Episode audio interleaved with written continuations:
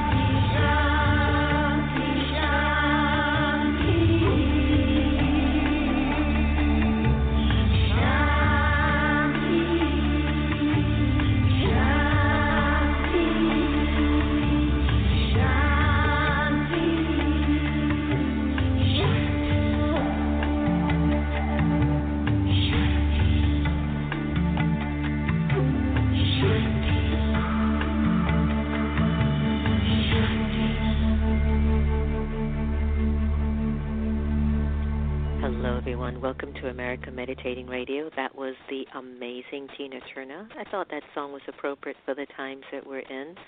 It's Sarvesham Swastir Bhavatu. It really is about a peace-moving song. It's a peace mantra. It is to invite us into our place of peace and empowerment. It is about remembering that our original religion of the nature is peace. It's about telling us that peace isn't passive. It is something that gives you enough current, enough energy, and enough power to transform peacelessness back into its original nature. Look at the environment right now. Less cars, less planes, less people. The birds are singing. The earth feels moist.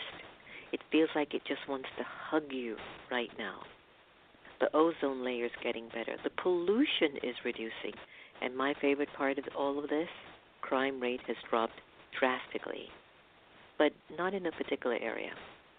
A particular area where domestic violence with kids or mothers or wives or even husbands, that's still taking place in homes because so many people now are locked inside of their homes. There is room for even more violence to escalate because something in the soul is unfulfilled, or something in the soul has been violated, or maybe the oppressor is the one that was abused and knows nothing more but to abuse, or maybe it's just the fear and the tension of a man who feels inadequate, questioning how he was going to take care of his family, and his own innate sense of feeling his manlyhood comes out in the form of violence. It's a profound time. We've had times before where we've heard about gun violence in schools, gun violence here, gun violence there, but now it could still be happening in some homes. And my guest today is someone who I've admired and appreciated for many years, where we first met at the Shift California 2020 conference years ago, looking at all the areas of our society that we can bring hope and wisdom to. And one of her areas was really not only to talk on behalf of the indigenous folks of our country, but also to speak about the power of women and the power of our voice. Reverend Elaine M. Whitefeather is a visionary activist who is passionate and fiercely dedicated to the empowerment of every victim of trauma and abuse. She's a recognized authority in the field of domestic and family violence and has spent her last 38 years in human service work, 36 of those years in the field of domestic violence. Now, Reverend Whitefeather has created and resurrected over 40 domestic violence programs, both nationally and internationally. Persistent, bold, courageous, her voice of peace is made manifest by relentlessly teaching, sharing, and educating, inspired by the sacred way that she believes life should be. She wants us all to work together for the best of the human tribe. She's also the executive director for A Community for Peace and the CEO of the Foundation of Peaceful Communities, providing culturally responsive organization and program developments for nonprofits with domestic violence and intimate partner violence. To sum it up, Reverend Elaine Whitefeather is a person who's doing a lot of good in the world and having a significant impact in the lives of many, especially during such times. Let me welcome my sweet sister. Welcome, my dear one. How are you? I'm very well. Thank you very much. An honor to be with you this morning. Why do you sound so peaceful? Are you just waking up? No. Because you're on the West Coast. Slow down and not be a speeding bullet. Yes, I am on the West Coast, and it is a little early for us, but I'm not just waking up. I got you. My work requires me to get up pretty early. I bet. You must be like on call 24/7 like surgeons or doctors, because you can get a call in a minute of a woman who's in distress. Correct. We are still the frontline responders, as I believe most domestic violence programs are in the United States. Here in California, we are still open 24/7. Our numbers are out of the roof. While we may not have complete access to the public, we always are receiving the walk-ins for women who can escape in that moment to get to us. So everything's happening now with my entire staff 24/7 by phone or by internet. Tell us a little bit about the community center and what it actually does. Okay. A Community for Peace is a state and county certified domestic violence and sexual assault crisis center. The unique work that we do is because we are focused on the unserved and marginalized populations of Sacramento County and the northern part of California. That population are black, brown, immigrant, undocumented, and LGBTQ. The bottom of the totem pole, as I say, of our culture, of our society, of our America. And we provide these services 24/7 to folk who already have very little resources. We provide two different accesses to one, a hotline, crisis line, and one is a Tapestry app that can be downloaded on Android. That's access for anyone, actually, in the United States who wanted information from the LGBTQ community. Our programs are culturally specific, meaning that I develop programs with folks who look like the population we serve.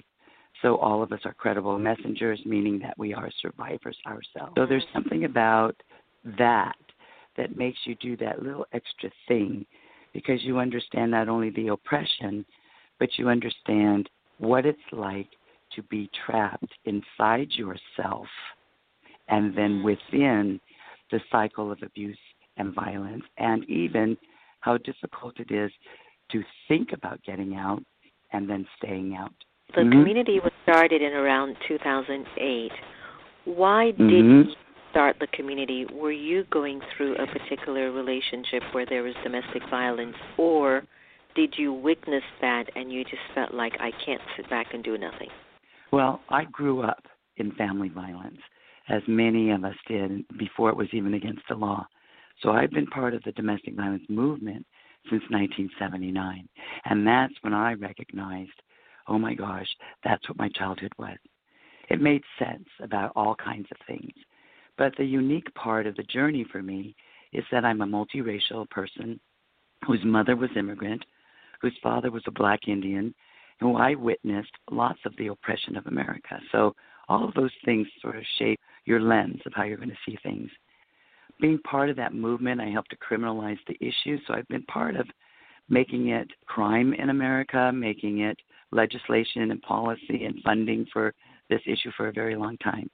So I've been a consultant also for a long time, and I was hired by a local city here to come and resurrect their nonprofit, which was called the Domestic Violence Intervention Center, and try to help out. Well, by 2008, I needed to just take that whole thing and redo it, and I said, you cannot go forward the way you want to. You really have to understand this issue from the inside out. So with a lot of support from the city of Citrus Heights and police, I took it over and then founded it, developed it. Then in 2011, we became county and state certified. Now, as a two-spirited woman, I was also... Which I know you are. I just always want to be the right side of you. You know, I just don't want to ever get on the wrong side of you, FYI. Oh, no. If anyone is on the right side of you, they are completely protected. But if they're doing some naughty, you're going to show them up. I know that law enforcement officials and domestic violence shelters worldwide are seeing a dramatic increase in calls for help as people shelter in place to avoid the COVID-19 exposure. So staying at home can be a really horrible situation for domestic violence victims. So when we talk about domestic violence, could you explain to us what must be happening in this particular period where men and women are locked down and many times in cramped apartment buildings or small homes? How are you handling those calls? How are you taking care of these men and women and children? All right. First, let me tell you what's happening. First, if we understand that domestic violence is about power and control, and one person using anything and anyone to have power and control over one other person. Now, that dynamic right there isn't always as clean, as clear as you would like it to be. So it would be nice for us to see this is a clear perpetrator and this is a clear victim. But these are very enmeshed relationships. So one feeds the other. But the dynamic of power and control and coercion is the thing we want to keep as a backdrop. So right now we're actually getting a tremendous number of calls about women who are being threatened with the virus. So their partners are going out unprotected among whomever, or at least they're threatening to do so, and bring it back to the wife and the child, or sending her out unprotected. They are trapped without food, withholding money, medical attention. So these folks are trying to escape. They'll come down into our center and just grab, and we have bags ready to go, all sanitized, and they'll just escape for 5 or 10 minutes. We'll give them a bag of food so their children can eat. These are the kinds of calls we're helping them through. But here's another part that we're not thinking about. Many of our clients are mandated to get parenting. If they don't fulfill their parenting classes, they could lose their children. The systems have not changed to adapt to this pandemic. So these women are still being held responsible.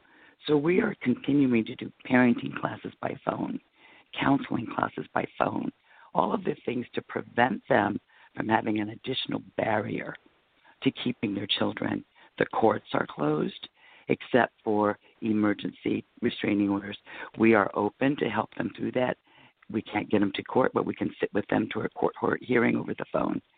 All of these kinds of things are the things we are doing, and going to where the people are. We are right now raising money to open a second shelter, which we just secured, for any woman or who needs a shelter who is positive for corona. So it's empty right now. I said, get it set up. Somebody's going to need to get there. Thank you for that. So needed, because something that you said in a conversation that we've had over the phone is that many of the abusers may even use COVID-19 to manipulate their partner's emotions or feelings, that emotional health and safety are extremely important now. Can you talk a little bit about this? I mean, how would I use COVID-19 to manipulate my spouse or my partner? Well, first of all, one of the things you remember that I've already created an environment where whatever I say has so much credibility because I have already reinforced it. My behavior has already taught you that I will do what I say I threaten to do. So the victim is already living in that place and understands the sole perspective of that abuser.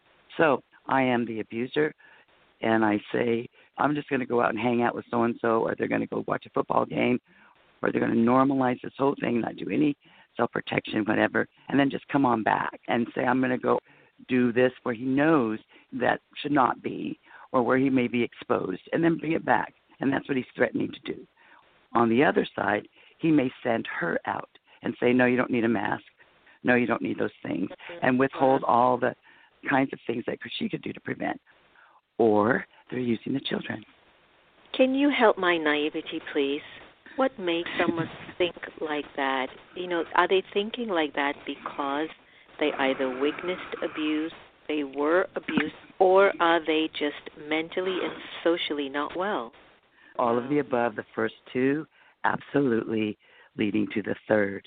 So when you are raised not like a human being, but a thing, when you are objectified early on, you lose your feeling, your empathy, your connection to human suffering. You have to shut it down. As a child survivor of abuse, as a teen survivor of assault, one of the coping ways for pain and suffering is not to feel it. Now, those of us have two options as human beings. Some people will choose that shut-down feeling and turn it all inward at the self, pretty much what I would do. So I'm looking at, what did I do wrong? What do I need to change? That I move inward. Why do outward. We do that? What is that? Is that our protection? Is that our fear? Is that our sense of low self-esteem?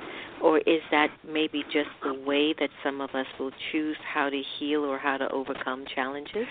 It's our nature. Some of us, by nature, by culture, by our heritage, we may go inward. My mother is Japanese. I'm 50% Asian. I tend to go inward first before I become explosive outward. I know it's hard for people to realize that. When things are deeply suffering for me, I will go inward. I tend not to do the blaming thing. I tend to do the self-blaming thing.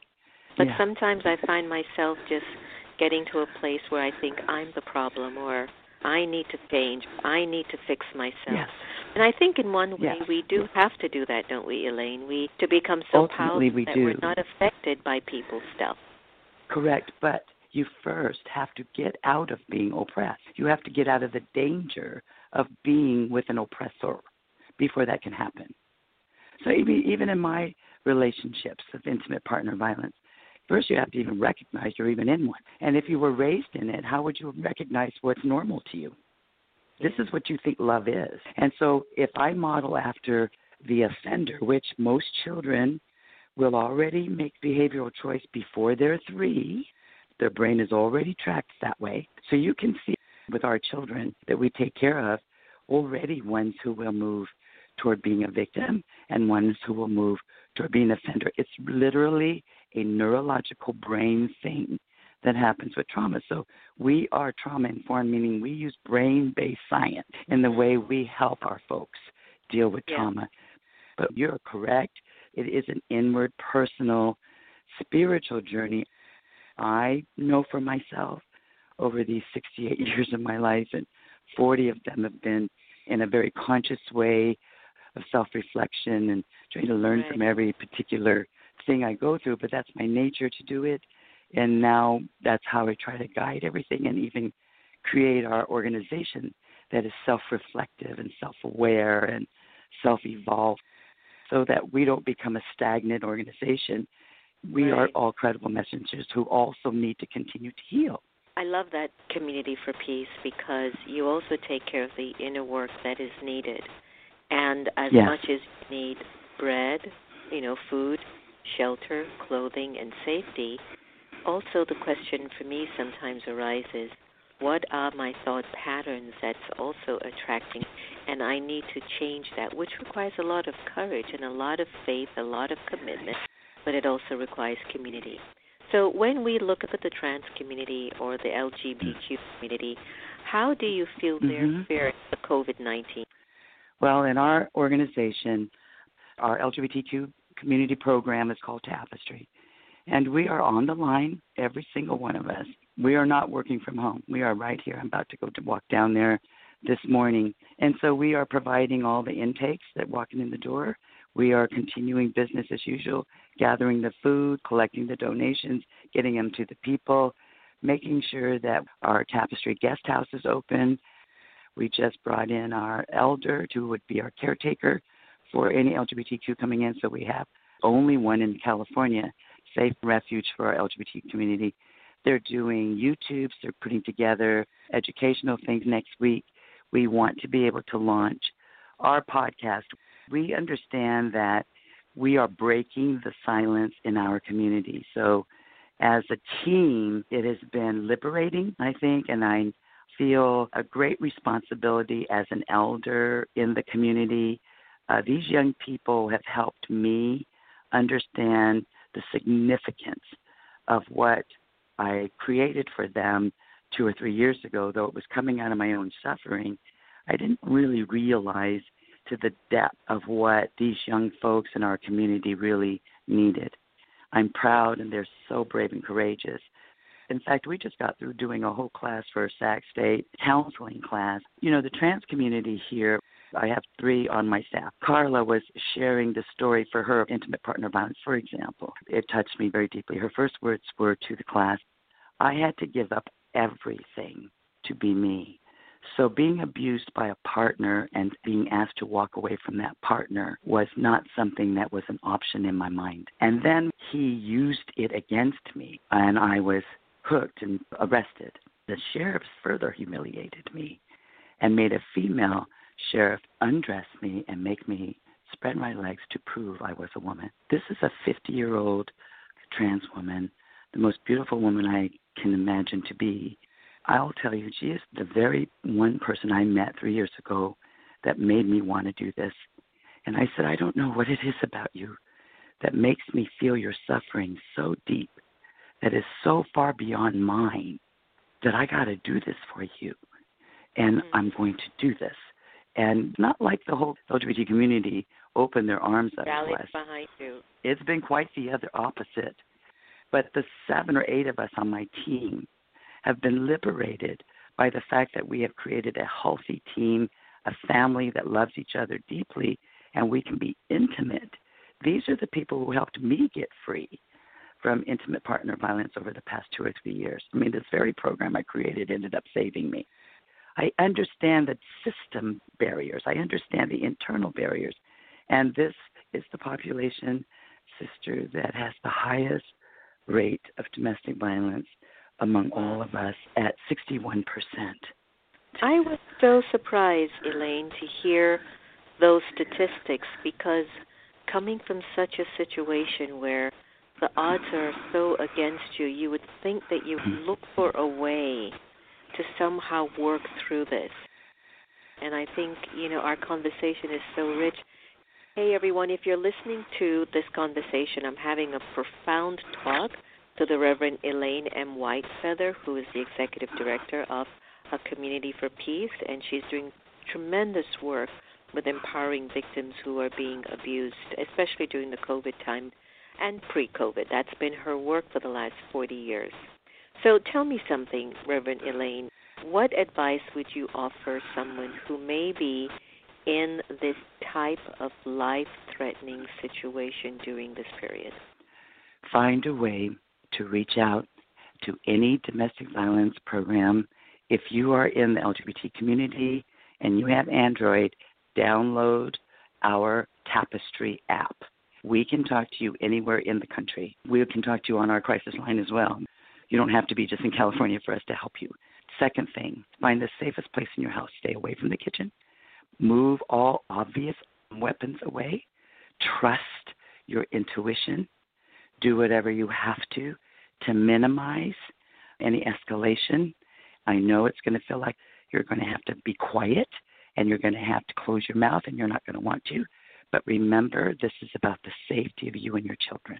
And so this is a hard choice we have to make as survivors. But choose life and hold on, where there are advocates in all 50 states. And I know if you are federally funded like we are still operating. And we have a national hotline.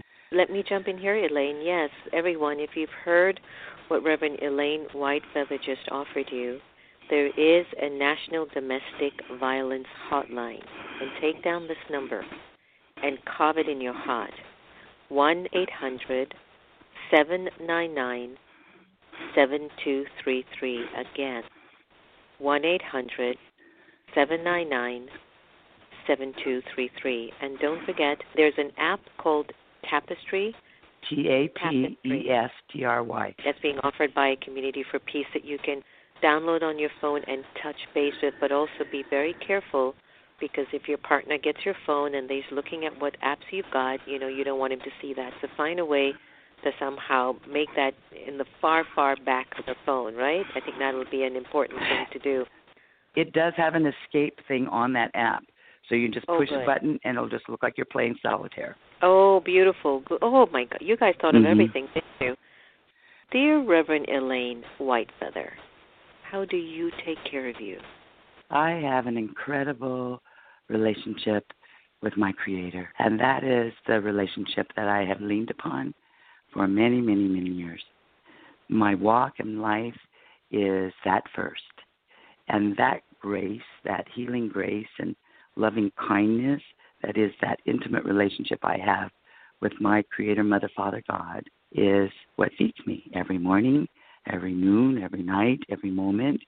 And so it helps me see myself as sacred. And from those sacred eyes, I see life that way. And I know my responsibility is to use that which the Creator gave me to end the heritage of suffering. That's it. I am fed by the Creator so that I can feed. That's beautiful, hon. That's really great.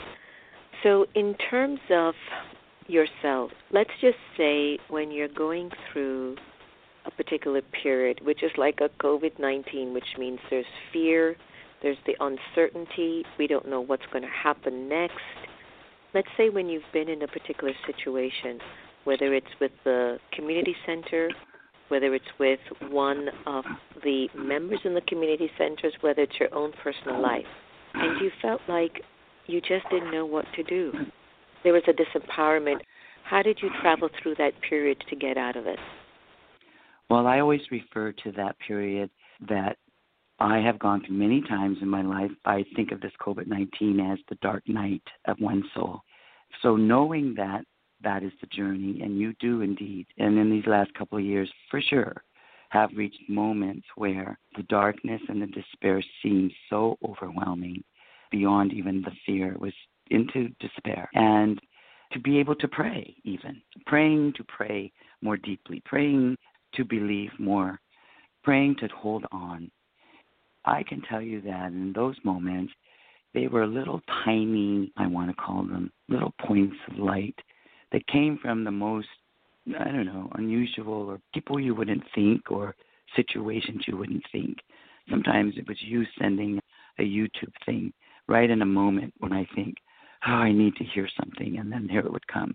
Or I would pray for some message, and someone would send a text from the community and just say, thinking about your grandmother, or some tiny thing. I didn't dismiss those as a little drop of grace from God to say, hold on.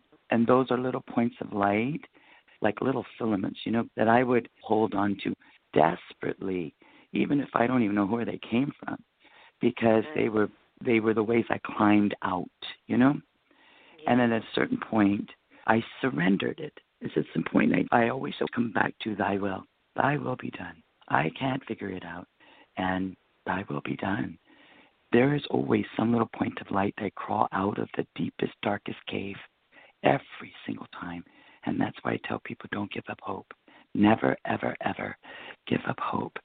Faith will carry you, and love gets you out. So grab hold of those little tiny drops of love, however they come. Don't worry about who sends them. Don't give up hope. Hold on to faith and grab hold of drops of love. It will help you transcend every time. Beautiful way to end our story. I want folks to help to support Communities for Peace. I know you're collecting donations for food and other miscellaneous things that are needed for some of the victims of violence.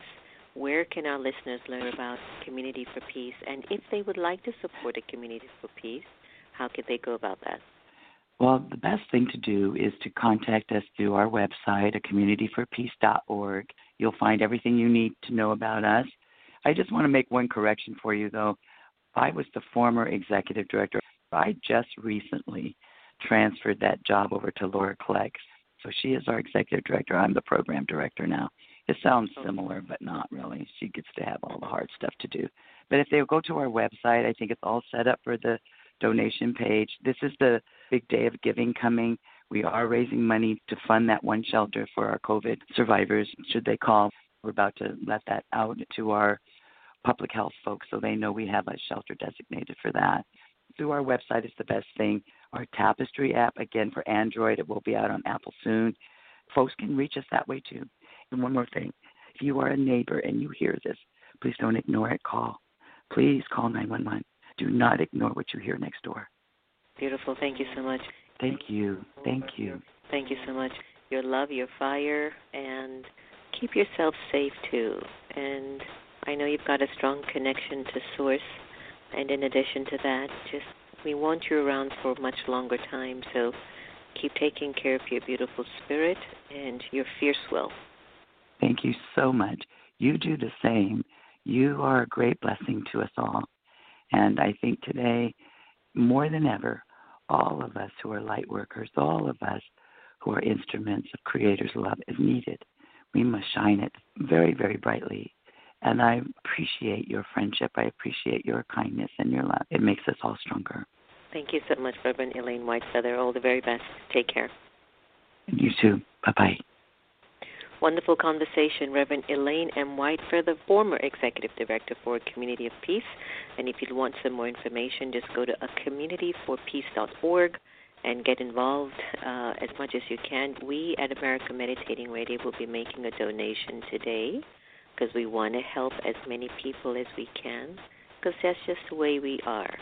I always believe whether it's $1, $5, $10 every month, you're going to help someone. You know, whenever I waste money, which is very rare, but, you know, even if somebody wastes $5, I multiply that 70 times. I look at it like with Indian rupees. So I would have 350 rupees that I could help feed a child for an entire month. That's how I think. So even during this crisis where you're seeing that you're locked down, your Rolls Royce doesn't have any value, your Rolex doesn't have the value because you're in and nobody's even seen it. Do you even care? Do you even care? So just take a moment and breathe and pause. Hold back for a little bit and think about what can you get involved with now that can make a beautiful difference. Doing COVID is no joke, but then after COVID will even be a bigger no joke because whatever's going to come out of this will be quite interesting. Yes, there'll be a lot of awakened folks, definitely. I'm sure if you're listening to this show, you're one of them, but at the same token, you're going to have to really, really be strong. These are the times that are calling us to really connect to Source and to really come from a place of power. Remember, no one can take away your happiness unless you give them permission. We are here to love each other the same. Please remember to pause every hour and hour to practice your traffic control and take a moment to breathe and send peace to the universe. Here is Sarah McLaughlin, Instruments of Peace. Take care, everyone. Where there is hatred, let me so love.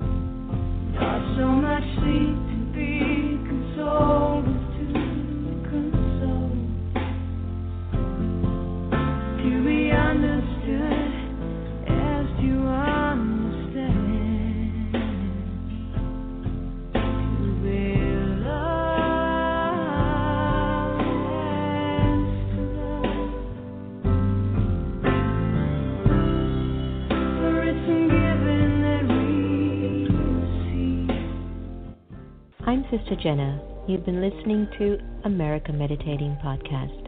You can follow us on Twitter, Facebook, and subscribe to our YouTube channel. Did you enjoy that conversation? Because you can also listen to it on Spotify or in iTunes, 24/7, anytime, anywhere. I do trust we all have inner power to become our very best. When we listen with curiosity to learn more, we grow. So thanks so much for tuning in, and do be easy on yourself. Take care.